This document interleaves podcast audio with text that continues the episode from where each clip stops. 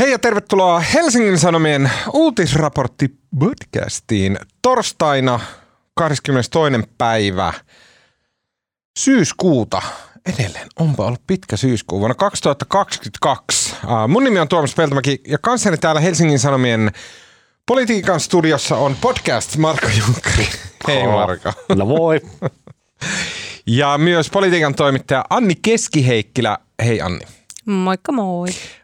Mitä teille kuuluu? No hyvää tietysti. Mä haluan kertoa karmivan jutun tältä päivältä. No. Arvatkaa, mitä tänään tapahtui. No. Tuli ensimmäistä kertaa höyryä hengityksen mukaan, kun käveletin koiraa. Oh. Kieltämättä oli jo vähän sellaista. No mutta se on järkyttävää. Se on huono hetki vuodessa, koska sitten ei ole talvi enää kaukana. Monumentaalinen uutisviikko takanapäin, oikeastaan vaan kaksi aihetta, mutta ne molemmat sitäkin järkelemäisempiä. Tämän viikon podcastissa keskustellaan siksi Venäjän liikekannalle panosta. Ilkeä pikku mulkku Vladimir Putin ilmoitti Venäjän liikekannalle panosta, vaihtoi retoriikkaa niin, että sotaa Ukrainassa käykin nyt jotenkin yhtäkkiä länsi ja pullisteli ydinaseilla. Mitä tämä merkitsee? Mikä on ollut lännen vastaus? Miten huolissaan tässä pitää olla? Puhutaan siitä. Ja myös puhutaan venäläisturistien viisumien ympärillä jo viikkoja velluneesta kuohunnasta, kun kaikki oikeuskanslerista pääministeriin ja oppositiopoliitikoihin ovat sitä mieltä, että viisumit tulee venäläisiltä evätä, mutta edelleen se on mahdotonta. Miksi Suomella toistuvasti on vaikeuksia reagoida maailman tapahtumiin ja toimet uppoavat tämmöiseen ihme legalistiseen kautta byrokraattiseen suohon? Ja vielä puhutaan Fortumin katastrofaalisesta Uniper-seikkailusta, jonka seurauksena suomalaisten rahaa katosi ainakin 5,5 miljardia taivaan tuuliin. Lopuksi vielä hyviä keskustelun aiheita pitkien epämukavien hiljaisuuksien varalle.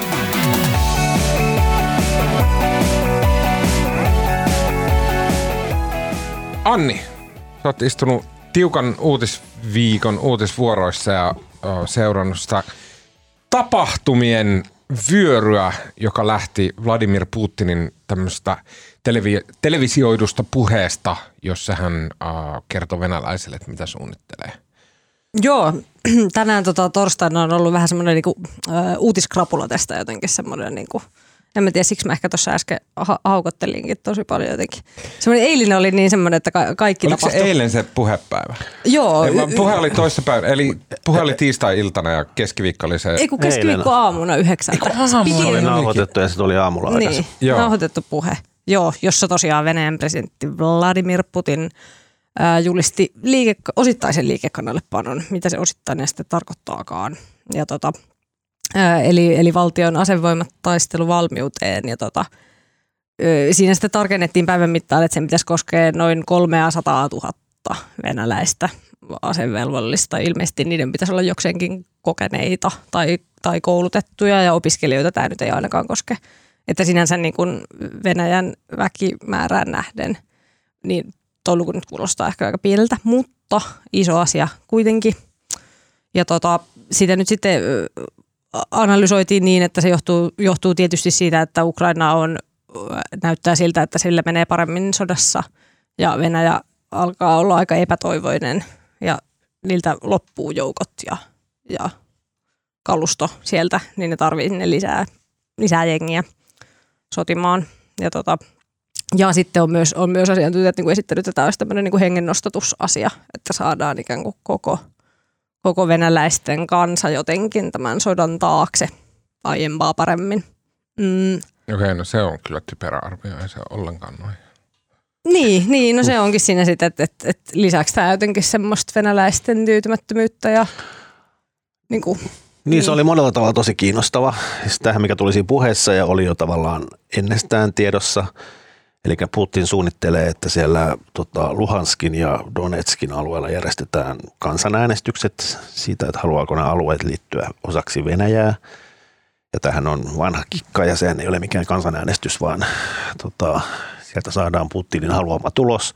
Eikö sama tehty Krimillä 2014? Tehtiin ja tavallaan se idea on se, että siellä niin kuin mukamas kansa haluaa liittyä Venäjään, jonka jälkeen Venäjä liittää, nyt tämä tapahtuu siis ilmeisesti tosi nopeasti, niin kuin varmaan jo ensi viikolla, ja sitten Venäjä liittää nämä alueet itseensä, jonka jälkeen niin kuin Ukraina ei käykään enää puolustussotaa, vaan hyökkäyssotaa, koska se on tukeutumassa Venäjän alueelle. Ja tämä Putinin puheessaan tämä retoriikka oli tämmöistä, niin kuin, siinä oli käsittääkseni niin kuin samanlaisia sävyjä, tai muistutettiin siitä, miten Neuvostoliitto toisessa maailmansodassa kävi puolustussotaa Hitleriä vastaan. Tässä oli vähän samanlainen sävy, että tämmöinen niin kuin sotilasoperaatio, mikä erikoisoperaatio, mikä se termi on?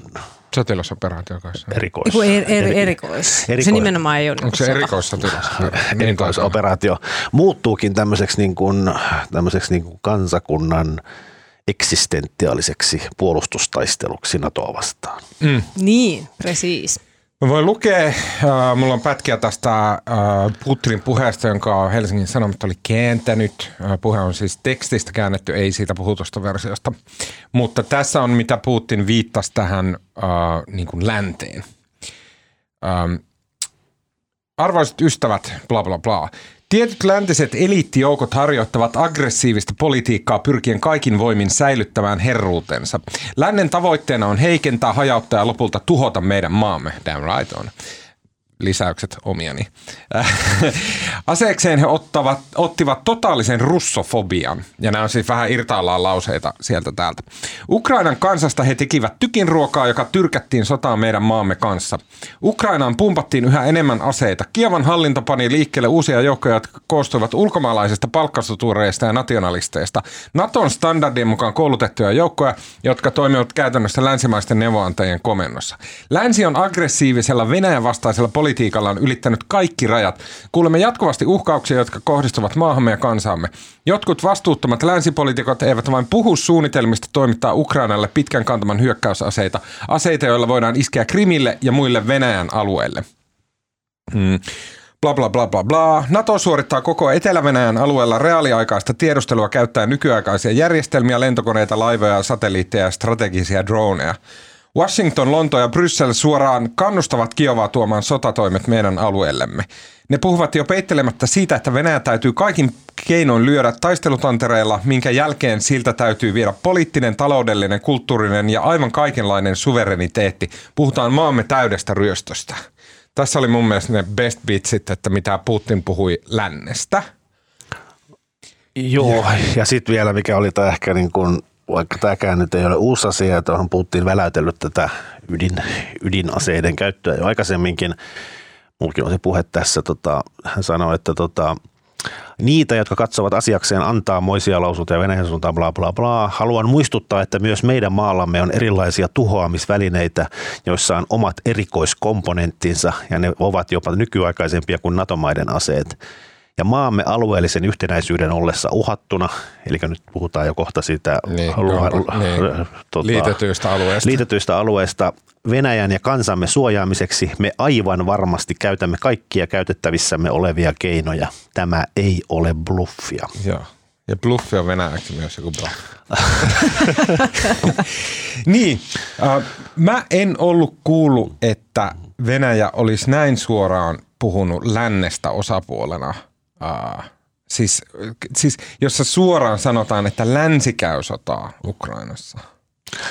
Niitä voi tulkita, onko tämä niin kuin Putinin epätoivoa siitä, koska onhan nämä viime viikkoina Ukraina on niin kuin edennyt todella nopeasti ja tämähän on äärimmäisen nöyryyttävää hänelle, niin onhan hänellä nyt tavallaan selkeä motiivi leimata tämä, että meissä ei olekaan pieni Ukraina, joka siellä vyöryy ja höykyttää venäläisiä joukkoja, vaan siellä takana on laajempi vihollinen. Että se on ehkä myös tämmöistä selittelyä. Niin. Mä mietin sitten, okei, tässä on niin monia kysymyksiä, mitä mä mietin. Nämä on kaikki semmoisia niin isoja, jotenkin eksistentiaalisia kysymyksiä. Niistä pienin ja mitättömin on se, että kelle tätä teatteria vedetään? Niin, varmaan venäläisille. No niin, venäläisille. Mutta miksi meillä on semmoinen käsitys, että venäläiset on ihan totaalisia idiotteja, jotka uskoo mitä vaan? Eihän se niin ole. Niin, no siis toisaalta niin onhan nyt nähty siis, että siellä on ollut mielenosoituksia nyt tuon eilisen niin. puheen jälkeen ja yli 1000 ihmistä ainakin oli otettu kiinni mielenosoituksissa, mutta... Mutta jos sä äsken sanoit, että 300 000 on Venäjän väkilukuun nähden vähän, niin kyllä se on 1000 on vielä niin. vähemmän. Ja se, että tuli jotenkin sama fiilis kuin silloin, kun tämä hyökkäys helmikuussa alkoi, että kyllähän silloinkin... Istuin silloinkin tuossa uutisdeskissä ja siellä päiviteltiin koko ajan, että kuinka paljon ihmisiä on Venäjällä otettu kiinni mielenosoituksissa. Mm. Ja niin kun, no en mä tiedä tapahtuiko sitten niin kun mitään. Niin. Tai niin kun, ei siellä mikään iso kansannousu ole sen jälkeenkään lähtenyt, niin miksi sitten nyt? Mutta kun mä en ymmärrä, kelle tämä teatteri on. Tai siis, no, on se siis sekä tämä, että pidetään tämä niin kun tosi valheellinen ja tämmöistä niin kun ihme... russofobia, bla bla bla. Siis pidetään tämä niin kuin suuri puhe, niin onko oikeasti Venäjän joku vanhempi sukupolvi niin pöhköä, että se uskoo tämän, että mikä tahansa soopa, mitä televisiosta tulee, niin sumeilematta se otetaan vastaan. Sen lisäksi mä en myös ymmärrä, että miksi näihin tämmöisten pikku kautta isojen diktaattorien näihin toimiin liittyy tämä näennäinen niin kuin lainmukainen oikeutus. Miksi täytyy tehdä tämmöinen niin kuin aivan bullshit-teatteri, että joku kansanäänestys ja bla bla bla. Mä en niin kuin, kelle tämä on tarkoitettu? No se on varmaan, mä jostain luin tämmöisen analyysin, mitä tässä puheessa oli, niin kuin itse asiassa tarjottiin niin kuin nyt vähän kaikille kaikkea. Et siellä on Venäjällä on myös tämä tämmöinen haukkajengi, joka haluaisi niin kuin vielä kovempia otteita Ukrainassa ja pelkästään niin kuin toivoo, että Venäjä niin kuin tuhoaisi Ukrainan ja varmaan kaikki muutkin maat tällä maapallolla. Niin tässä niin kuin miellytettiin tavallaan niitä tällä kovalla retoriikalla. Sitten tässä on varmaan näille, niin kuin on 100 kertaa sanottu, niin kyllähän Venäjällä niin kuin television merkitys tämmöisenä propagandavälineenä on tosi iso nimenomaan näiden vähemmän koulutettujen, vähän iäkkäämpien ihmisten keskuudessa. Niin kyllä tämä oli ihan puhdasta propagandaa niille. Onko toi totta? Kyllä mä jotenkin uskon. Ja onhan se, niin kun, eikö se venäläinen filosofia on se, että, niin kun, että tavallaan niin kun pieni vale, siitä voi helposti jäädä kiinni, mutta sitten jos on niin tarpeeksi iso. Toi oli Hitlerin prinsiippi. Niin oli. Jos vale on tarpeeksi iso, niin sitten se niin kun, tavallaan sit se, niin kun, muuttuu todeksi ihmisten mielissä. Ja jos sen toistaa vielä tarpeeksi monta kertaa. Niin. Mä luin sellaisenkin arvion, että sitten tämä liikekannallepano, kun sitä nyt aletaan toteuttaa, ja sehän siis vie tässä kuukausia, että se ei konkreettisesti ehkä nyt näy kovimpia, mutta että niitä ihmisiä nimenomaan otettaisiin niin kuin maaseudulta ja kouluttamattomasta väestä. Että niin kuin se mieliala Pietarissa ja Moskovassa ei... Niin kuin sitten mä luin kiinnostavan jutun tässä olla New York Timesissa, missä kerrottiin... Niin kuin että siis Neuvostoliiton aikana Neuvostoliitossa oli tämmöisiä niin kuin valtavia tämmöisiä... Niin kuin pseudovaruskuntia, mitkä oli niinku käytännössä tyhjiä. Siellä oli vaan niinku jotain upseereita ja niinku tilat ihmisille, sotilaille, mutta siellä ei ollut niitä sotilaita. Ja siellä oli tavallaan tämmöinen niinku äärimmäisyyteen vedetty tämmöinen niinku varautumiskoneisto, että jos tulisi kriisi, niin sitten nämä reserviläiset tuotaisiin sinne kasarmeille ja heille olisi varusteet ja aseet ja kouluttajat ja tavallaan se maa saataisiin mobilisoitua todella nopeasti. Se purettiin 90-luvun. Se oli ihan sairaan kallis järjestelmä. Sitten kun Neuvostoliitto hajosi, niin tämä varautumis ja nämä tyhjät kasarmit, niistä luovuttiin. Ja siellä ei ole tämmöistä niin kuin koneistoa. Nyt kun niillä on, kaikki upseerit on nyt siellä Ukrainassa ja niistä on iso joukko kuollut, siellä ei myöskään niin kuin kouluttajia eikä niillä ole aseitakaan. Et siellä ne tuodaan nyt tämmöisiä niin kuin maalaispoikia niin kuin ei saa kunnon varusteita eikä koulutusta ja lähdetään suoraan sotaan, niin on tämä ihan hirveätä. Maalaispojat tietty on parhaita sotilaita, ettei sinne. Siis on. Kyllä nyt jokainen armeijan käynyt tietää, että se kumpparit ja traktorit omistava tyyppi on aivan ylivertainen verrattuna johonkin amnestyrunoilijaan, jota itse siis edustin armeijassa. Siis joo, Venäjä on viimeksi järjestänyt liikekannallepanon 108 vuotta sitten, niin siitäkin niin kuin voi miettiä niin jotenkin, että... Kyllä, mutta se valmius tähän liikekannallepanoon on niin kuin kuulemma tosi huonossa hapessa tällä hetkellä Venäjällä, että sen takia niin kuin tavallaan asiantuntijat arvioivat, että tämä liikekannallepanon merkitys niin kuin sotilaallisesti on tosi mitätön, että se ei niin kuin tavallaan muuta sitä, ja onhan ukrainalaisia, kun siellä on... Kaikki aseissa on niitä edelleen niin kuin pirusti enemmän. Mutta siis se musta merkitys tuli kyllä ennen kaikkea musta tämä ydinaseuhkaus ja myös tavallaan tämmöinen arvaamattomuus tässä on niin kuin todella pelottavaa. Mä haluan vielä pysytellä siinä länsifreimauksessa. Kaikki asiat, mitä Putin sanoi lännen toimista, niin nehän oli totta. Siis NATOhan lentelee siellä ja kaikki tiedustelutietoja näin, ja länsi myös varustaa Ukrainaa ja länsi käyttää Ukrainaa niin kuin käsikassarana siihen, että nyt taistelkaapa Venäjän kanssa siellä, niin pistetään Venäjän polvilleen meidän rahoilla ja teidän verellä. Siis sehän on ihan totta. Niin. Ja se on hyvä. Pitää ollakin. Niin, mutta tavallaan eihän se, mitä tuossa tavallaan kun se Putinin viesti oli se, että tässä niin kuin länsi uhkaa niin kuin koko Venäjää. Tavallaan retoristeja sanoi, että tässä niin kuin länsi olisi niin kuin, ja sehän sanoi ihan suoraan, että lännen suunnitelma on niin kuin ensin länsi hajotti 90-luvulla Neuvostoliiton ja nyt länsi aikaa hajottaa Venäjän. Kyllä. Ja niin kuin, eihän se viesti ole se, että vaan niin kuin Ukrainassa sodataan tämmöistä proksisotaa. Niin, okei. Okay. Niin, se on se suuri valhe tässä. Koko Venäjää. Niin. Mutta mun mielestä niin Putinilla on se tapa puhua, että se ei ole niin kuin ihan täysin, että siinä on tarpeeksi totta, että se sekoittaa päätä. No ei siinä ei niissä puheessa kyllä ihan kovin moni asia. Niin oliko siinä jotenkin iso osa totta? Ihmeellisesti muista kuoria Putinin puolesta, mutta mun mielestä siinä on, joo. Et siis varmasti kaikki tämä, mihin Putin viittaa, että länsipoliitikot puhuu suunnitelmista sitä ja tätä, se on varmasti aivan täyttä totta, koska länsipolitiikkaa on joku 4 miljoonaa ja ne puhuu ihan mitä sattuu, että sieltä löytyy. Ja sitten tämä niin Naton rooli Ukrainan tukemisessa, sehän on ollut täysin merkittävä. Naton tiedustelutieto, aivan ylivertaista, ihan varmasti Naton tiedustelutieto Harkovan voiton takana. Sitten myös tämän venäläisten koko operaation läskiksi lyöminen perustuu täysin siihen, että Biden kertoi kaikki Putinin suunnitelmat päivää ennen kuin Putin käynnisti ne ja kaikki näet, siis ne on totta. Mutta mun mielestä ollaan Putinin puhe pystytään tulkitsemaan niin kuin gloorina lännelle, että laittamatta yhtään maiharja mihinkään maaperällä, niin pystytään tällä niin kuin etäältä ohjailemaan tämmöinen proksisota ja valittamaan.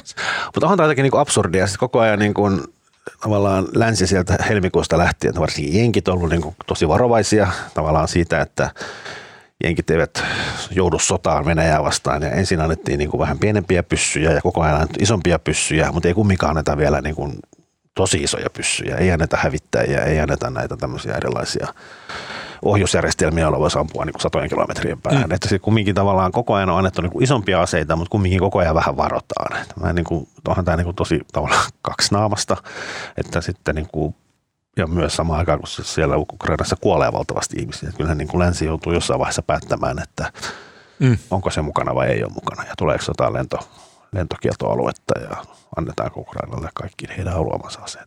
Ja niin kuin esimerkiksi Jussi Halla-aho on sanonut jo viime keväänä, että se tulee ennen pitkään menemään siihen, että lännen täytyy osallistua tähän konfliktiin ja se pitäisi tehdä ennemmin kuin myöhemmin. Kyllä, ja kyllähän Putin viittasi ydinaseisiin jo silloin ihan sodan alussa, että en tiedä, mutta arvaamaton kaverihan se on, ei tästä niin kuin, on tosi huolestuttava tilanne. Mä mietin sitä että miten suhtaudutaan siihen ydinpullisteluun, kun se tavallaan on automaattisesti aina pullistelua, mutta että kuitenkin silleen tulee semmoinen, että no onko. No mulle tuli vähän huolestunut olo eilen kun presidentti Sauli Niinistö oli sillä, että hän on, no tietenkin se sanoo, että se on huolissaan, niin. Mutta sitten se oli jotenkin silleen, että ei Putin ole mikään, ei Putin ole mikään tämmöinen tappion myöntäjä. Ja tavallaan, ja mitä sitten tapahtuu? Että jos nyt niin kuin, mitä nyt, mahdollisuus on varmaankin pieni, mutta mitä jos se Putin niin kuin ampusi jotain ydinohjuksia Kiovaan? Niin mitä siitä tapahtuu? Koska jenkithän ei ole suostunut sanomaan, että ja kumminkin musta käsitys on kai se, että jenkit ei vastaisi siihen ydinaseella. Ne tuhoaisi saman tien jonkun Venäjän Mustanmeren laivaston ja kaikkeen muuta, mutta kumminkin tämmöisillä konventionaalisilla aseilla, ei ydinaseilla. Mikä on se raja, että tässä tulisi niin kuin molemminpuolinen ydinsota? Onko se niin kuin... Niin, siis mun ymmärtääkseni se ongelma on ne taktiset ydinaseet, joiden käyttö olisi se kaikista hankalin tapaus. Se, että jos Venäjä pistää semmoisen Hiroshima-pommin jonnekin, se on päivänselvä tapaus, sitten niin kuin ripataan kaikki, mutta se, että jos he käyttää ydinasetta, joka on silleen vähän isompi kuin joku muu normipommi, niin se on se vaikein, koska jos meillä tippuu taktinen ydinase, joka on pieni Ja sitten se joku 500 ukrainalaista sotilasta kuolee siihen.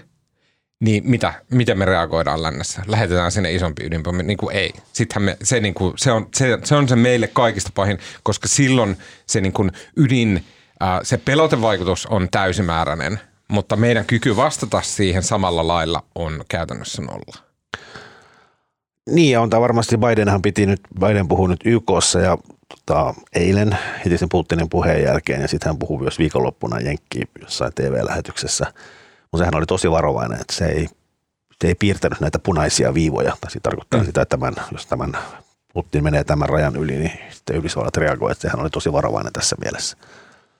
Mutta kyllä aika tylysti se muuten puhui Venäjästä. Mä en itse asiassa kuunnellut sitä painetta.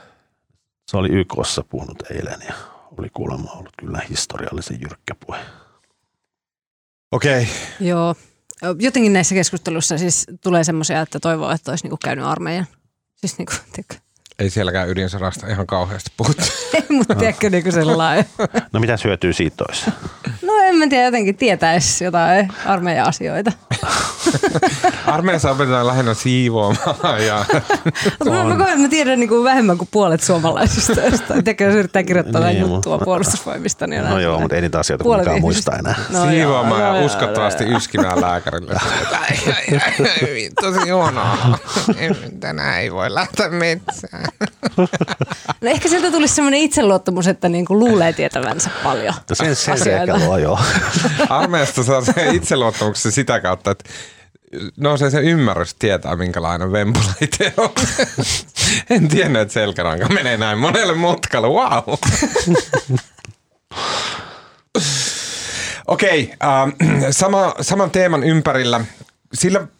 Siinä vaiheessa, kun tavallaan Putinin ydinpullistelu nosti varsinkin amerikkalaiskenraalien pulssia, niin Suomessa sitten tämmöisenä pikkumaana, niin tämä aiheuttaa meille semmoisia erilaista oirehdintaa. Ja sitten suomalaisessa logiikassaan se menee sillä tavalla, että kun Putin uhkaa ydinpommille ja mobilisaatiolla, niin meidän täytyy perua nyt viimein nämä turistiviisumit. Ja siinä on hyvin omituinen, mutta niin kuin vinha logiikkansa. Eli ensimmäisen kerran eduskunnassa alettiin puhua venäläisten turistiviisumeista maaliskuussa 2022, jolloin aiheesta jätti kirjallisen kysymyksen perussuomalaisten kansanedustaja Mari Rantanen. Hän kirjoitti silloin näin. Suomea ja muualla Schengen-alueelle saapuva Venäjän kansalainen tarvitsee viisumin. Viro on keskeyttänyt väliaikaisesti turistiviisumien myöntämisen Venäjän kansalaisille. Viron ulkoministeri Eva-Maria Liimetsin mukaan viisumien myöntämistä voidaan jatkaa vasta sitten, kun Venäjä on lopettanut sotatoimet Ukrainassa. Ja tämä on siis, tämä jätettiin silloin, kun Venäjän hyökkäys oli noin 2 viikkoa vanha. Mari Rantanen jatkaa. Uutistietojen mukaan Venäjä on siirtänyt tunnuksettomia palkkasotilaita Ukrainaan ennen sotaan ryhtymistä. Palkkasotilaiden tehtävänä on ollut valmistautuminen sotatoimiin toimittamalla venäjämielisille sotilaille aseita, erikoisoperaatioihin erikoistunutta henkilökuntaa sekä sotilaskoulutusta. Ja tässä siis selkeästi perussuomalaiset oppositiopuolueena oli jo lähtenyt niin utsimaan sitä, että mikä se voi olla se juridinen peruste tälle viisumien epäämiselle. Ja siinä vaiheessa he ei voineet tietää, että siellä odottaa semmoinen vallihauta pykäliä, että asia jumittuu sen puoleksi vuoroksi. Ulkoministeri Pekka Haavisto vastasi sekä Rantaselle että myöhemmin saman kysymyksen esitti niin kuin kesälomien jälkeen kiihtyvässä tahdissa useampi kansanedustaja. Ja Haaviston perusteet jatkuvasti ovat olleet seuraavanlaiset. Euroopan parlamentin ja neuvoston asetus yhteisen viisumisäännöstöstä ei sisällä sellaisia säännöksiä, joiden perusteella viisumin myöntö voitaisiin keskeyttää kokonaan yhden kansalaisuuden osalta. Kansallisuuteen perustuvaa rajoitusperustetta voidaan pitää syrjivänä. Tämä sisältyy siis siihen viisumisäännöstöön. Siellä on semmoinen syrjimättömyysklausuuli. Ja Haavisto sanoo, että koska viisumisäännöstä ei tällaista toimenpidettä tunne, olisi tätä tarkoittava mahdollinen kansallinen päätös ilmeisessä ristiriidassa EU-oikeuden kanssa ja että se johtaisi luultavasti kanteluihin ylimmille laillisuusvalvojille. Eli siis Haavisto sekä perustelee näillä kahdella kahdella pykälällä, että miksi tässä ei toimita, mutta myös mun mielestä kiinnostavasti pistää tässä nyt niin kuin vaakakuppiin keskenään sen kantelut oikeusvalvojalle ja sitten tämän rajatilanteen Venäjän kanssa. Et niin kuin siinä on ne panokset, millä pelataan. Ja sitten tällä viikolla ylin laillisuusvalvoja kävi A-studiassa sanomassa, että hän ei näe tässä mitään ongelmaa. Tässä on nyt kauheasti musta kiinnostavia asioita. Siis tähän, no ensinnäkin se, että Suomi on ollut siis ainut Venäjän rajanaapuri maa, joka kuuluu siis Schengen-alueeseen, joka ei ole kieltänyt näitä viisumeita. Paitsi Norja, se on kysymysmerkki. No, ei tartuta siihen. No joo. Puhutaan varmaan EU-maista. No niin, no sitten ainakin Norja voi laskea ulos. No, se on pieni raja. No joo, mutta joka tapauksessa ja sitten niinku nämä muut maat on pystynyt sen tekemään. Niinku, ja tässä Suomessa vedotaan nimenomaan näihin Schengen-sopimuspykäliin. Tämä on ollut tosi omituista ja tässä on ehkä jonkinlainen tämmöinen, mehän ollaan tämmöinen niinku jotenkin juridiikkaa pelkäävä kansa. Että kyllähän on tämän alusta lähtien ollut selvää, että jos Suomi ne haluaisi lopettaa, niin kyllähän siihen niinku tavallaan keinot keksittäisiin. Mutta siis esimerkiksi se oikeuskansleri Pöystin esiintyminen se A-studiossa oli niin kuin todella hämmästyttävä, koska siis sama kanslerihan on istunut näissä hallituksen istunnoissa, missä tämä asia nyt on puitu ties kuinka monta kertaa ja tavallaan täysin tietoinen niistä perusteluista ja ollut itse mukana tekemässä tulkintaa, että näin ei voi tehdä. Ja nythän pälähtääkin sitten niin kuin A-studio sanoo, että voi tehdä. Mutta eikö tämä siinä tapauksessa tarkoita, että oikeuskansleri on myös siellä sanonut saman asian? Ei ole. Mistä me tiedetään tämä? No, mä oon kuullut ministereiltä.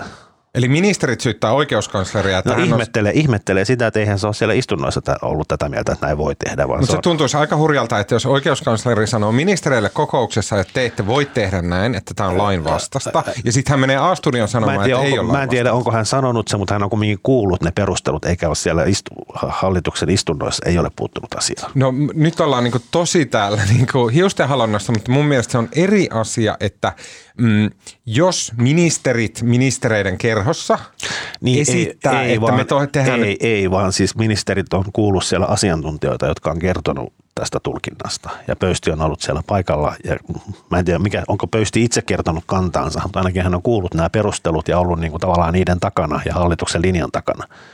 Ja sitten hän tulee A-studioon ja onkin eri mieltä. Voiko Pöysti olla sillä, että se on jälkikäteen sitten alkanutkin keksimään niitä tai kehittelemään? Mä en, ehkä tuo on turha arvailla, mutta se Pöystin rooli on joka tapauksessa niin kuin erikoinen tässä ja myös se, että niin kun, jos hänellä on A-studiossa tuommoinen kanta, niin miksi hän ei ole sitä samaa kantaa esittänyt sitten hallitukselle aikaisemmin? Kysymys on se, että onko oikeuskanslerin rooli nimenomaan kuunnella ja sitten niin kun nostaa sormi pystyllä, tämä on eri lailla. Joo, no vai että esitetäänkö hänelle, voiko siellä asiantuntijat käydä sanomassa, että meidän tulkita, jos siellä käy vaikka näitä perustuslakiproffia, jotka ravaa siellä ja sitten he käy kertomassa, että tälleen näin, niin pitääkö oikeuskanslerin siinä olla opponoimassa, että teidän käyttämä asiantuntija perustuslakiproffa että hän on nyt väärässä vai kysytäänkö oikeuskanslerin? Mä en osaa vastata. Siis kanslerin tehtävä siellä hallituksen kokouksissa on, hän on laillisuusvalvoja, että jos hän näkee, että siellä ollaan tekemässä jotain laittomuuksia,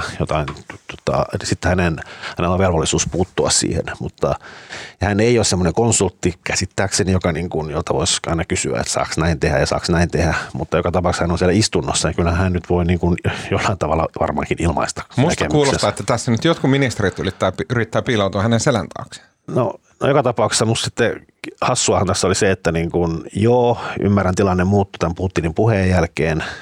Venäjällä on liikekannallepano ja uhkailee ydinaseella, mutta siitä huolimatta mun mielestä että tämä käännös tapahtui niin kun tosi nopeasti ja mä luulen, että siinä niin kun vaikuttavana tekijänä todennäköisesti oli myös tämä julkinen paine, koska tämä rupesi käymään hallitukselle tosi raskaaksi. Ja tässä niin tavallaan löytyi tämmöinen hyvä syy sitten tehdä se yhdellä rytinällä nyt. Meillä oli siis eilen, olin vetämässä tämmöistä puheenjohtajapaneelia talouden puolustuskurssilla ja sitten siis illalla kello 19 oli Suomen aikaa oli ulkoministeri Haaviston info tuolla New Yorkissa ja sitten siellä paneelissa tästä puhuttiin puoli tuntia aikaisemmin, niin siellä sitten Marin ja kumppanit kertoivat, että Haavistolta tulee, joo mä katsoin sen. Puolen tunnin päästä tulee tieto tästä.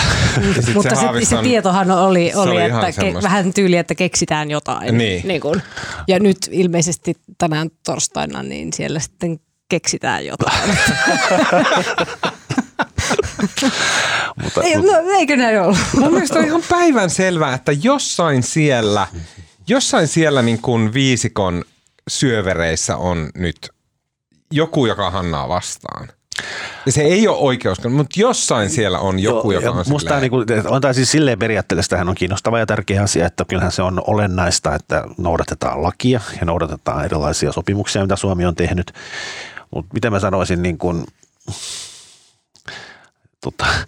jos jotain halutaan tehdä, että tilanne on kumminkin vaikea ja kriittinen, niin se varmasti pystytään tekemään. Et sinänsä myös näiden pykälien taakse meneminen on vähän hassua, että se, että halutaan, Suomihan vedon pitäisi olla EU:n kollektiivinen päätös tilanteessa, jos kaikki muut rajanaapurit on tehnyt tämän päätöksen niin.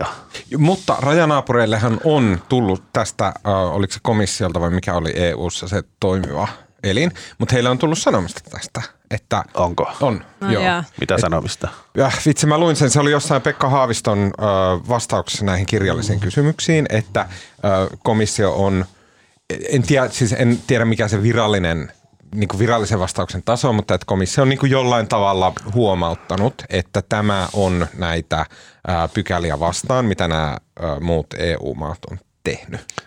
Mutta tässä on myös vähän niin kuin se, että mistä me puhutaan, että kun puhutaan sitä, että venäläisturisteja, niin ei niitä nyt tälläkään hetkellä tule mitenkään ihan hirveitä massoja tänne Suomeen. Ja myös se, että ei Viro ja Puola ja Baltian maat muut ole niin kuin, se, että ei ne ole niinku täysin kieltänyt venäläisille pääsyä omaan maahansa, ja se on oikeasti aika pieni, mä en muista mitään lukuja, anteeksi, mutta se on oikeasti aika pieni osa, mitä se on niinku nyt tässä maanantain jälkeen vähentynyt se venäläisturistien pääsy näihin maihin. Mä kävin jututtaa meidän toimittaja Teemu Luukkaa, joka tietää kaiken kaikesta, ja hän sanoi, että hän niinku valasi sitä, että Suomessa sen määrittelyn tekee viranomainen, eli viranomainen määrittelee, että niin kuin voidaanko tai mihin ryhmään kohdistaa, onko joku ryhmä turvallisuusuhka ja näin. Virossa sen saman määrittelyn tekee poliitikot. Ja Viron tapauksessa poliitikot on määritelleet, että turistiviisumit on se uhka, mutta esimerkiksi sitten perheiden luona vierailevat venäläiset ei ole uhka.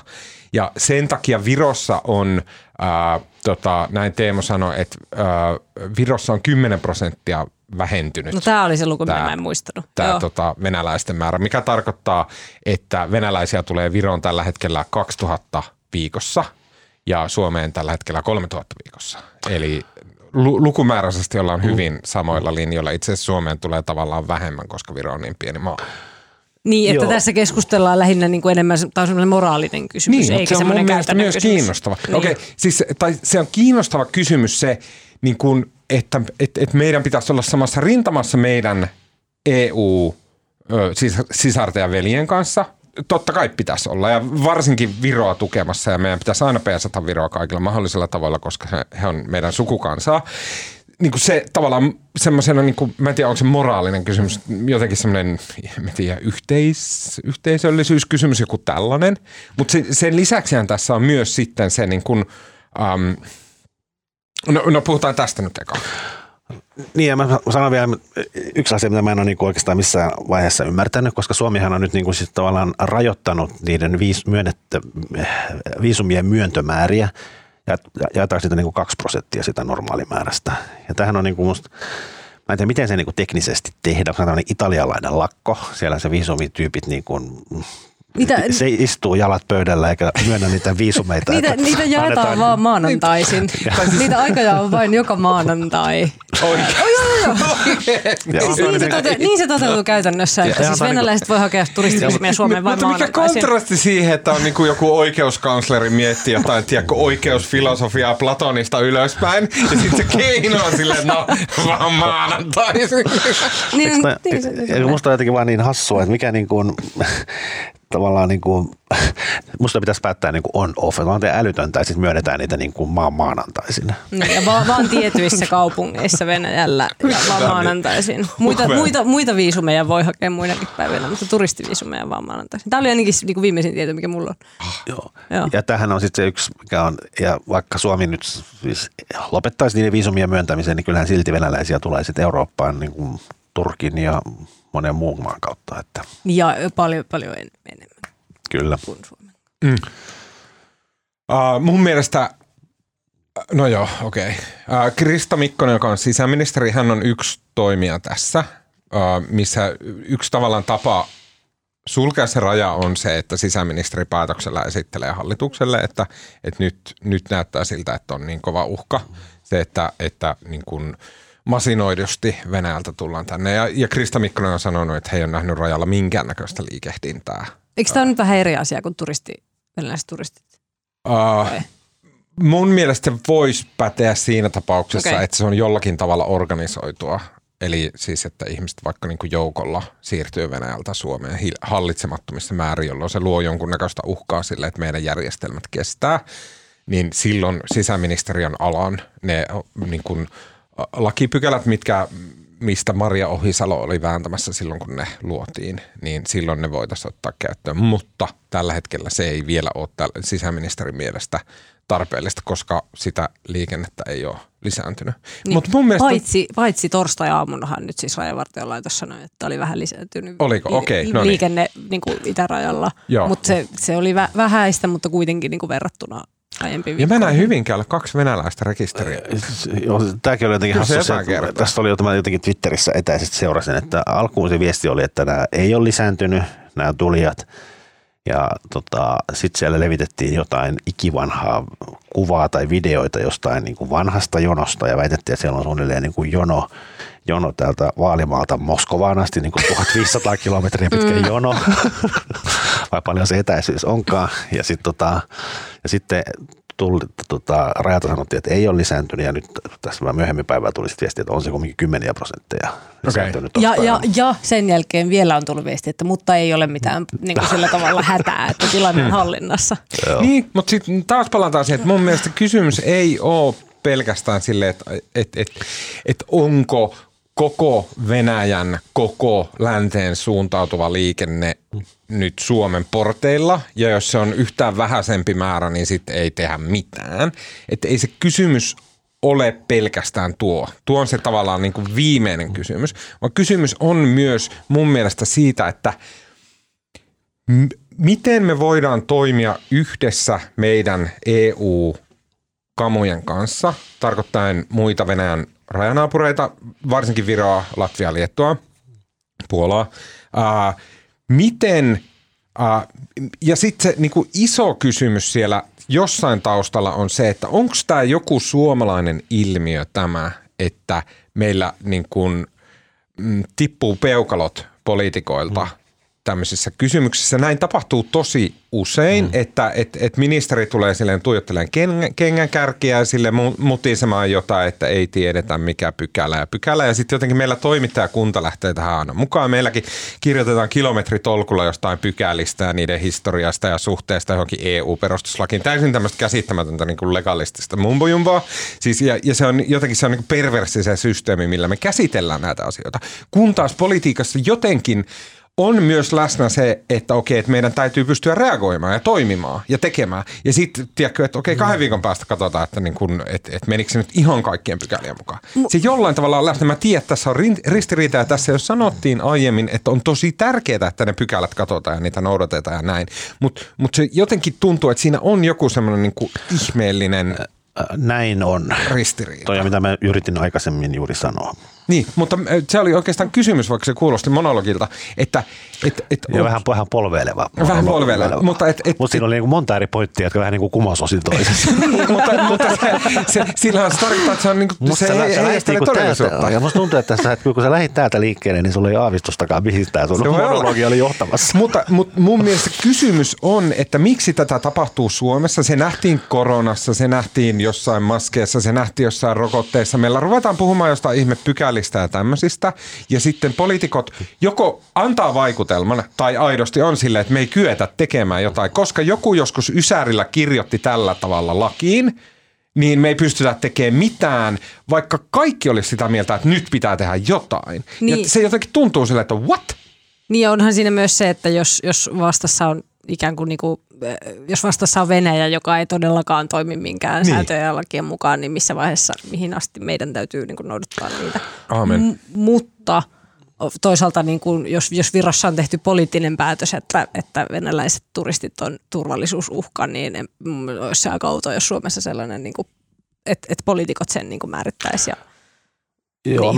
meillä on joku tämmöinen, joo, mä oon jotenkin ihan samaa mieltä, että meillä on tämmöinen kummallinen niin kuin legalistinen niin kuin usko siihen. Sitten myös perustuslaki, se ei liity tähän keissiin mitenkään, mutta varsinkin korona-aikana, niin jotenkin poliitikot ottaa, niin kuin, että jos perustuslaki tai perustuslakivaliokunta niin kuin määrittelee asioita, että perustuslaki olisi joku tämmöinen niin kuin suoraan Jumalalta saatu niin kuin kiveen hakattu käskyt, että näin pitää toimia, mutta eihän se niin, perustuslakia voi aina muuttaa. Et jos kaikki on sitä mieltä, että pitää jotain tehdä, niin sitten muutetaan perustuslakia tai muutetaan kansainvälisiä sopimuksia. Et eihän tämä nyt, et se on vähän niin kuin tekosyy aina vedota siihen, että perustuslaki estää tai KV-sopimukset estää. No, niitä voi aina muuttaa. Siinä niin. On helppo niin kuin toisaalta piiloutua sinne taakse sitten, varsinkin jos media lähtee siihen mukaan. Tämä tuntuu, että tämä on se. Niin. Mutta sitten eikö mennyt just toisinpäin, meni esimerkiksi tässä Al-Holin tapauksessa, missä virkamies sanoi, että nämä on turvallisuusuhka, se joku ulkoministeri, joku tyyppi.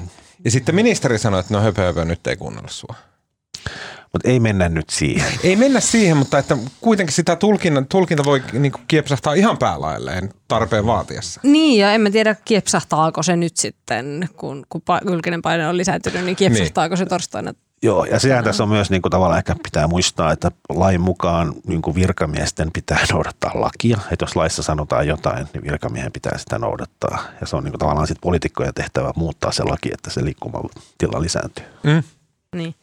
Sanon vielä sen, että kun puhuttiin niistä rajalla olevista venäläisistä, niin siinä on myös, tai Suomeen lisääntyneistä venäläisten liikenteestä, niin siinä on myös se nimenomaan Putinin puheen jälkeen, niin että kuinka moni sieltä sitten haluaa niin kuin paeta Venäjältä ja mitä me ajatellaan siitä. Että niin. Jos joku ei halua pakenee asevelvollinen ihminen pakenee Venäjältä, koska ei halua mennä Ukrainaan sotimaan, niin miten me siihen ruhtaudutaan? Niin, mutta en mä tiedä, kannattaako se ihmisen sitten tulla Suomeen. Eikö sen kannattaisi mennä jo sinne miekkariin? Niin, kaataa niin. Se Putin. No se on asia, mitä pitää ihmisten miettiä. Niin, mutta kun mä muistelen, niin muistatteko silloin, kun oli tämä vähän sama kysymys silleen, että ja sitten se oli silleen, että no hei, että on hyvä, että venäläiset tulee tänne, että pistetään kylttejä tonne, että Ukraina sotaa väärin. Ja jotenkin niin kuin, no kun itse on silleen yksinkertainen ja hyväuskoinen ihminen, niin mä olin heti silleen, että niin, totta kai, että täällähän ne saa paljon parempaa informaatiota, että ne eivät katso sieltä televisiosta niitä valheita ja näin, mutta eihän toi pidä paikkaansa. Ihan niin kuin venäläiset täällä oppisi jotain, että Ukrainan sota on väärin. Niin kuin, pysykö siellä ja kaatakoot nyt sen Putinin, niin se on niiden homma ja se on niiden maa. Näin on. Nyt mennään eteenpäin. Okei. Mä unohdin kirjoittaa tähän seuraavaan aiheeseen. Mikä se aihe on? Johdannon. Sä saat arvata, mikä aihe on. Koska ainoa lause, minkä mä kirjoitin, oli, että miksi veronmaksajat toistuvasti sponssaavat bisnismies larppausta, pilkku. Sitten jää niin kuin siihen. Toi oli musta hyvä johdanto. Eikö olekin? Kuulostaa ihan Uniperiltä. Joo. Marko, summatko meille?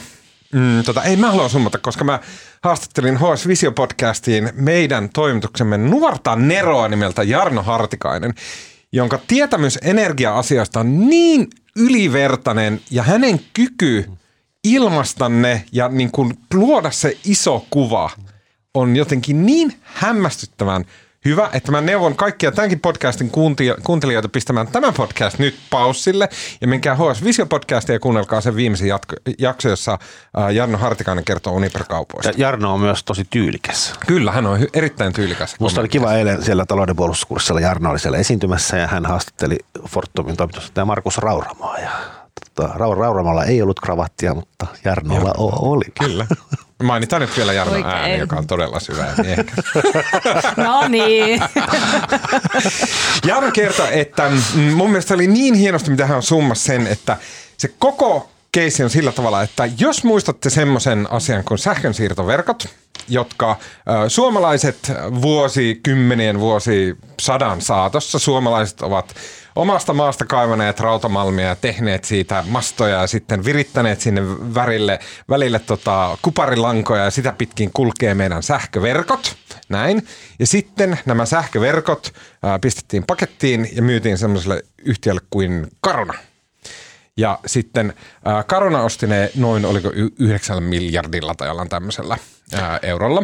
Tai ne myytiin siis tuommoiselle ulkomaiselle pääomasijoittajalle, joka teki siitä sitten Karunan sitä. Kyllä, yhteistä. Juuri näin. Ja sen seurauksena suomalaisille eli suomalaisten The-energiayhtiölle eli Fortumille jäi näiden sähköverkkojen myynnistä 9 tai jotain miljardia euroa aivan sille ylimääräistä hilloa. Ja se oli siis Suomen ja myös Ruotsissa olleita näitä sähköverkkoja. Joo, älä lantraa tätä mun syyttävää monologiaa. No niin, eli 9 miljardia euroa jäi ylimääräistä hilloa Fortumilla. Sitten se rupesi tietenkin näiden bisnismiesten näpeissä poltteleen. Täällä on taalereita. Ja naisten. Kyllä, ja naisten, aivan näin. Paitsi mun mielestä tässä nyt on hyvin paljon miehet ollut taas kikulia heiluttamassa. On siellä Sari Baldauf. Okei. No niin, hyi Sari. Niin, ja sitten he oli silleen, että mitä tällä 9 miljardilla eurolla tehdään. Ja siitä syntyi, että se täytyy laittaa jonnekin. Ja pienen Suomen mitätön, tylsä, surkea, harmaa lafka, jonka perustehtävä on toimittaa suomalaisille energiaa, niin he päätti ruveta Saksan tärkeimmän energiamuodon hallitsijoiksi. Ja ostaa Saksan, joka on 10 kertaa Suomea isompi maa, tärkeimmän kaasuyhtiö Uniperin. Ja sillä tavalla Uniper päätyi Fortumille. Eli kun tehtiin erittäin typerä, ihmisten inhoama ja huono kauppa, ja myytiin meidän sähkönsiirtoverkot, jotka meidän verellä on rakennettu, myytiin ne ulkomaalaisille, ja sitten sillä rahalla ostettiin kaikista maailman asioista saksalaisten kaasuverkosto, Uniper, kaasukauppa, Uniper, niin. Saanko sanoa kohta? Saat kohta sanoa. Ja sillä tavalla se Uniper päätyi Fortumin haltuun. Fortum osti sen kaiken kaikkiaan muistaakseni 8 miljardilla, josta sitten Uniper ehti antaa Fortumille 2 miljardia takaisin jotain tuloja tälleen näin. Loppujen lopuksi silleen, että kun Saksa kansallisti Uniperin, niin Fortumin tappiot nousi 5,5 miljardiin euroon. Tämä oli se saaga. Joo, no musta niinku suurin piirtein noin meni välillä vähän metsään, mutta siis musta siinä on niinku Putinin puhe. Niinku mitä? Tarpeeksi vielä.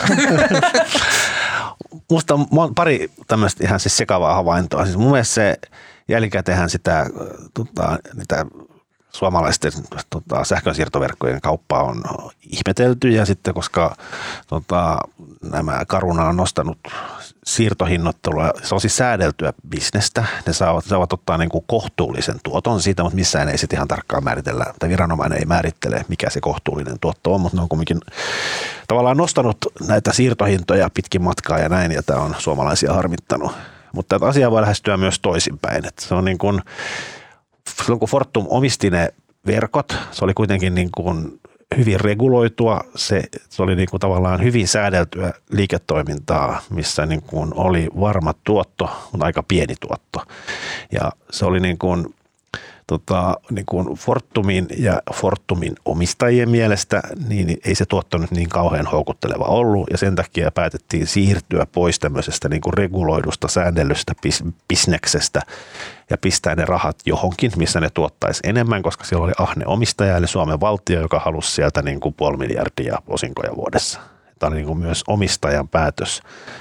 Ja toinen ehkä, tämä on ihan mutua, mutta siis tämmöinen, joku mulle selitti, että jo tavallaan silloin, kun ne sähköverkot myytiin, niin tiedettiin, että tässä on sähköverkkoja on muillakin, jotka on yksityisessä omistuksessa, niin siellä oli painetta nostaa niitä siirtomaksuja. Ja Fortumin valtion yhtiön omistamissa sähköverkoissa sit on paljon ikävämpi tehdä kuin yksityisomistuksessa. Eli ne ties, että jos Fortum valtionyhtiö olisi omistanut ne verkot, niin olisi ollut paljon vaikeampi nostaa niitä hintoja kuin täysin normaali yhtiöiden omistamille. Että tavallaan valtiolla oli myös halu saada pois sylistään nämä siirtoverkot, että niitä hintoja voitaisiin nostaa. En tiedä, onko tämä näin. Mutta joka tapauksessa musta omistaja halusi parempaa tuottoa. Ja sittenhän siinä kävi jotenkin niin, että eihän se Fortum varsinaisesti sitä Saksan kaasutreidausta halunnut ostaa. Se tuli vähän niin kuin kaupan päällä.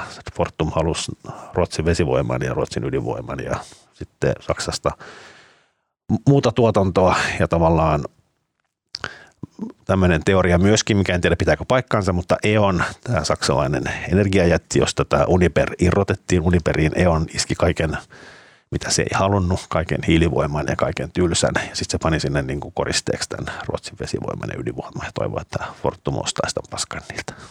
Ja näin kävi. Kyllä.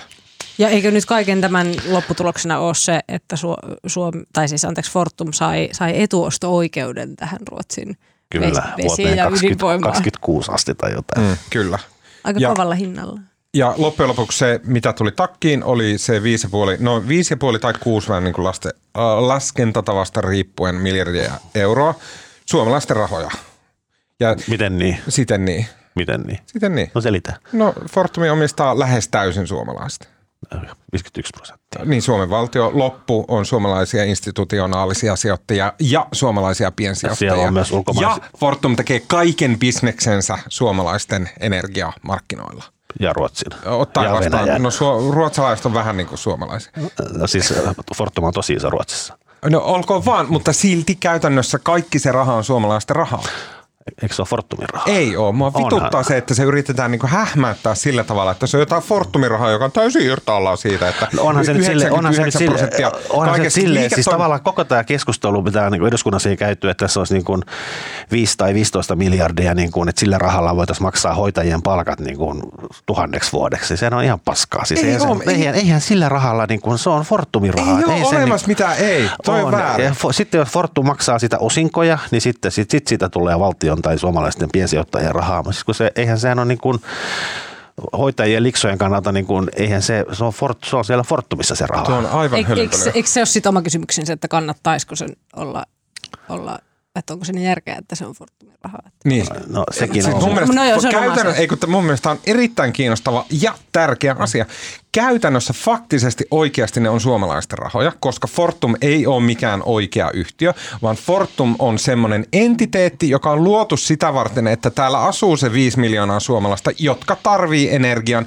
Se voisi olla vaikka yhteistoimintakollektiivi Suomen Energia, niin kuin läpeensä kommunistinen organisaatio, jossa olisi niin kuin omat politbyronsa, jos se olisi päätetty näin.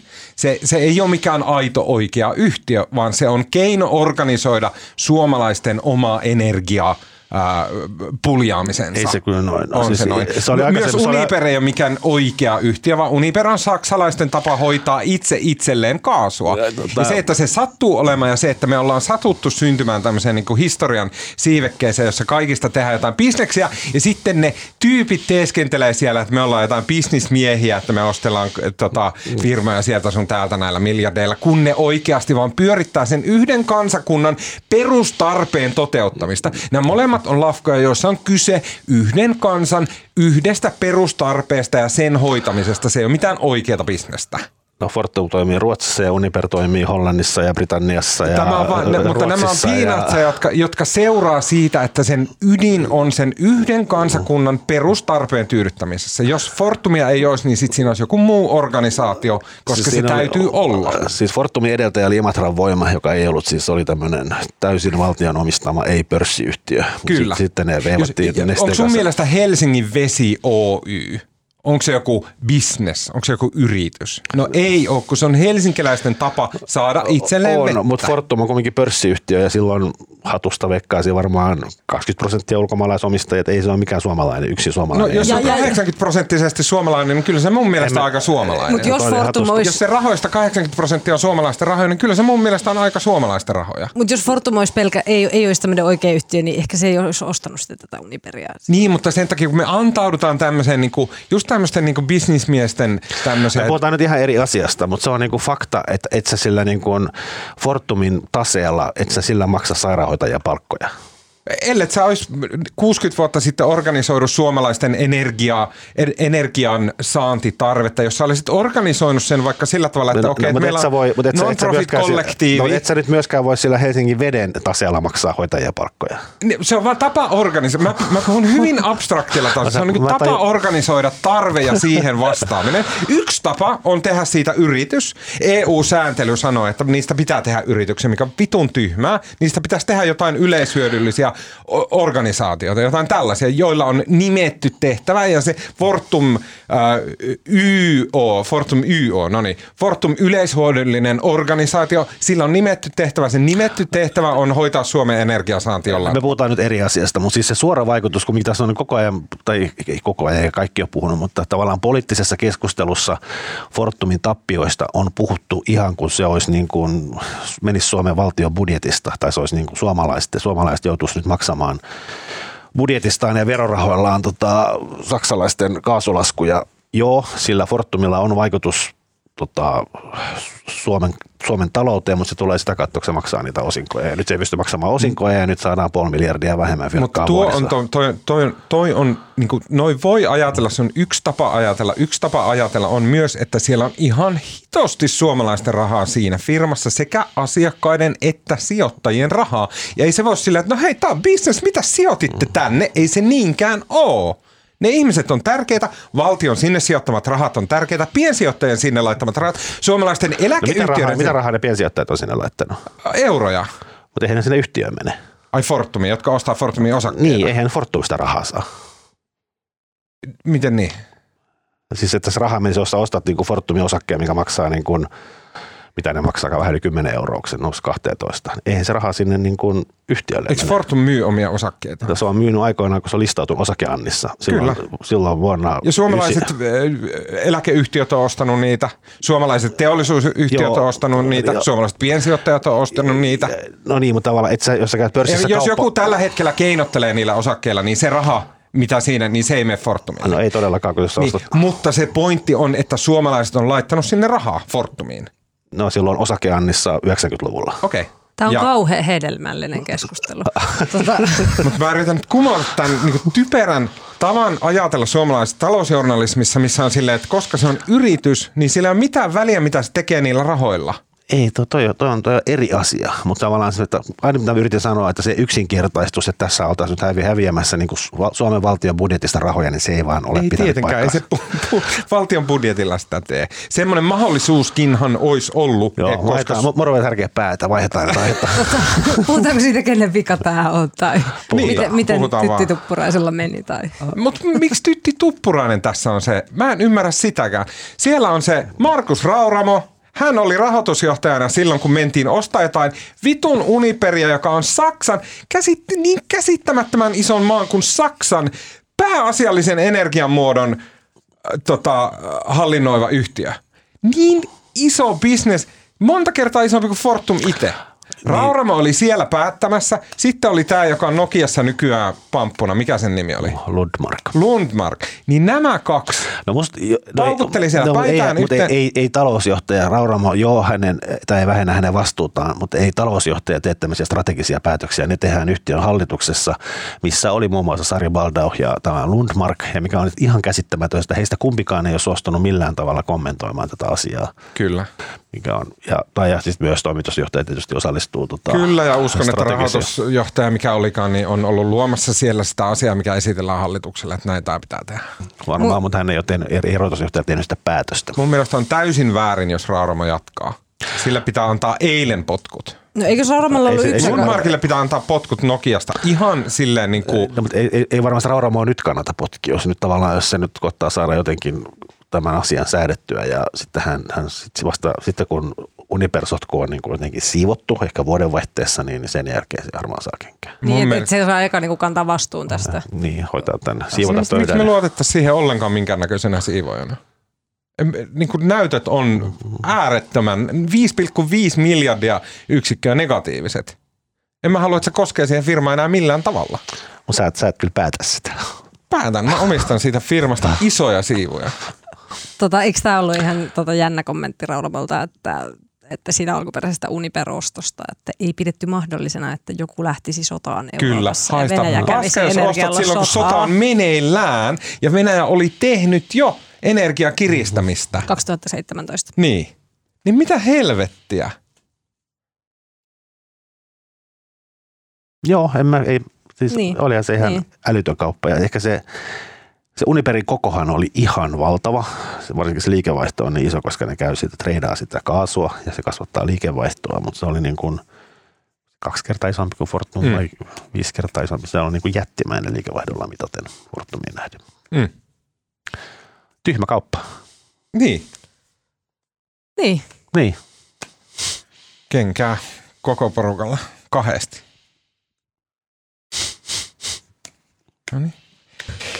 Okei, sitten kun menette pimeään mökkiinne, koska Markus Rauramo ja Lundmark ja kaikki heidän kaverinsa on kaupanneet teidän energian ja leivät ja veden johonkin saudeille, niin siellä kärsitte köyhinä ja surkeina poloisina ja otatte pienen pikarin omia kyyneleitänne ja otatte siitä pienen huikan, niin mistä rupeatte yksiksenne mutisemaan köyhässä ja kylmässä maassa? Aloita sä.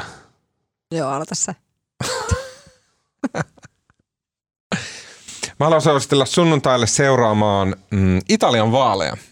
Erittäin mielenkiintoinen, erittäin jännittävä tilanne, missä tämmöinen ihan vanha kunnon fasistipuolue on todennäköinen vaalivoittaja. Italian veljet niminen Fratelli di Italia niminen puolue, joka on 2 vuodessa noussut semmoisesta niin kuin joogalentäjä mitättömyydestä Italian suurimmaksi. Se kannatus nyt, kun mennään vaaleihin, on 25%, joka on todella jännittävää. Mutta mä haluan erityisesti suositella, että totta kai seuratkaa vaaleja koko päivän Helsingin Sanomista, jossa sitä suurella joukolla ja asiantuntemuksella raportoidaan. Mutta sen lisäksi mä haluan suositella Yleä. Ja Ylellä on tämmöinen Italia-toimittaja kuin Jenna Vehviläinen, joka kirjoittaa aivan erinomaisen hyviä ja ymmärrettäviä juttuja Italian tilanteesta, poliittisista asetelmista, ilmiöistä ja kansan mielipiteistä. Jos menette Ylen sivuille, niin Jenna Vehviläinen haula, löydät hänen juttunsa, ja hänellä oli aivan erinomainen perehdytys tähän asetelmiin, josta mennään Italian vaaliin ja siitä, että miksi tämä niin kuin uusfasistinen Italian veljet-puolue nauttii niin suurta suosiota italialaisten keskuudessa. Jenna Vehviläinen, Ylen Italia-toimittaja, ja sitten sunnuntaina popcornia ja Italian vaalit. Mä voisin suositella, tässä puhuttiin jo sitä talouden puolustuskurssista. Se löytyy edelleen hs.fistä videolla, ja siellä on muutama aivan mainio esitys, mitkä kannattaa katsoa, jos yhtään kiinnostaa. Ensinnäkin siellä oli tämä Fortumin toimitusjohtaja Markus Rauramo, mikä mun mielestä esiintyi erittäin hyvin. Oli tosi selkeä ja rauhallinen, ja niin kun muistaa vielä, millaiset paineet hänellä varmaan on, kun on kaiken maailman Tuomaksen kaltaisia populisteja, jotka huutavat tämmöisenä. Niin hänen palkkaa joku 80 000 euroa kuussa. Se oli kiinnostavaa, miten tyynesti hän tavallaan selvisi Jarno Hartikaisen erittäin hyvästä haastattelusta. Tiedättekö te sen giffin, missä se Woody Harrelson pyyhkii kyyneleitä silmistä setelitupoilla? Se on aina mitä mä näen, kun mä näen Raurama. Ja sitten oli toinen, mikä ehkä oli vielä niin kuin mun mielestä koko tämän eilisen tapahtuman niin kuin, hienoin ja jotenkin kiehtovin hetki. Siellä oli Pauliina Ilmonen, joka on tämmöinen tilastotieteen professori Aallosta. Niin hän selitti, hän on ihan kuin stand-up-koomikko ja ihminen, joka pystyy tavallaan selittämään, miten tehdään niin kuin matemaattisia ennusteita ja analyysejä ja näyttämään tämmöisiä hyvin monimutkaisia derivaattahäkkyröitä. Ne pystyy tekemään sitä niin aivan sairaan kiinnostavaa ja myös aivan sairaan hauskan. Hän on ihan stand-up-koomikko, kun hän selittää niin tilastotieteen ihanuutta. Kannattaa katsoa sieltä talouden puolustuskurssivideolta, eli Pauliina Ilmonen, Aallon tilastotieteen professori ja matemaatikko. Hän on kiehtova hahmo. Kiinnostavaa. Mä katsoin jälkinautuksena niitä kaikkia videoita. Näitkö sen Ilmosen? En nähnyt, mutta mä näin sen. Kato se, mä luulen, että sä tykkäisit sitä, koska sä tykkäät omituisista asioista. Mä katson, mutta mä suosittelen katsoa, koska Marko juontaa ja Jarno tosiaan, ja se oli kyllä todella hyvä. Kyllä. Mulle on selvinnyt viime aikoina, että tässä Britannian ajankohtaisten tapahtumien aikana, että on vielä ihmisiä, jotka ei ole vieläkään katsoneet The Crown-sarjaa. Minä olen sellainen. Niin. Et sä kattanut sitä vaan. Ja yllättävän paljon on semmoisia ihmisiä, niin mä suosittelen sitä. Siis se jotenkin... On kuulemma hyvä. Joo, ja sitten kun nyt on ollut kaikkia uutisia tuolta Britanniasta, niin tulee vähän semmoinen olo, niin kuin tuntisi henkilökohtaisesti niin kuin nyt kuningas Charlesin. Vaikka, onko se silleen totuudenmukainen? No siis se vissiin niin kuin sellainen, siinä ei ole ihan selvää, että mikä on totta ja mikä on sinne päin. Sinne päin, ja sitten se niin kuin koko ajan googlaat, että onko tämä totta. Mutta joo, niin sitten tulee semmoinen fiilis, että niinku tuntisi Charlesia ja sitten on sillä, silloin kun se siellä Walesissa kruunattiin Walesin prinssiksi, niin se tunsi näin, hän koki näin. Eikö se ole niin, että Charles oppiti sen puheensa vielä Walesin kielellä? Kyllä, tai mikä se kieli on. Joo. Ja hän opiskeli sitä vuoden ja pystyi pitämään sen puheen. Joo, ja nyt kun Charles kertoi tässä ensimmäisessä puheessaan kuninkaana, että hän on tehnyt prinssi Williamista Walesin prinssi, niin heti tuli niinku mieleen se puhe, se koskettava puhe, joka en tiedä, miten se meni tosielämässä, mutta ainakin tuossa sarjassa se oli. Aika hyvin. Ehkä voisin jopa melkein katsoa. Joo. Kannattaa. Mä suosittelen myös tähän loppuun kuuntelemaan HS Visio -podcastia, jossa Jarno Hartikainen kertoo nämä Fortum-kuviot. Sä suosittelit sitä kertaalle. Erittäin hyvin. Siellä voitte miettiä, että kun... Tyyppi on just hassannut sen verran rahaa, mitä maksaa yhden ydinvoimalan tekeminen Suomeen. Sillä mitä ne kusi, saisi yhden uuden ydinvoimalan tänne. Ja sit miettikää, kun suomalaiset toimittajat on silleen, no ei tällä jatkalla ole mitään vastuuta mistä. Tää on business, tää on joku yritys, mitä valii, mitä rahaa se. No niin, nyt lopetetaan. Kiitos. Ja, kiitos. Siinä kaikki tältä erää. Kiitos. Kiitos Anni Keski-Heikkilä. Kiitos. Kiitos Marko Junkkari. Kiitti. Anteeksi Marko, mun populismi. Mun nimi on Tuomas Peltomäki ja ääne ja kuva ja kaiken muun meille tekee tällä viikolla Janne Elkki. Lähettäkää meille palautetta, varsinkin talouspalautetta, @uutisraportti ja kuullaan taas ensi viikolla.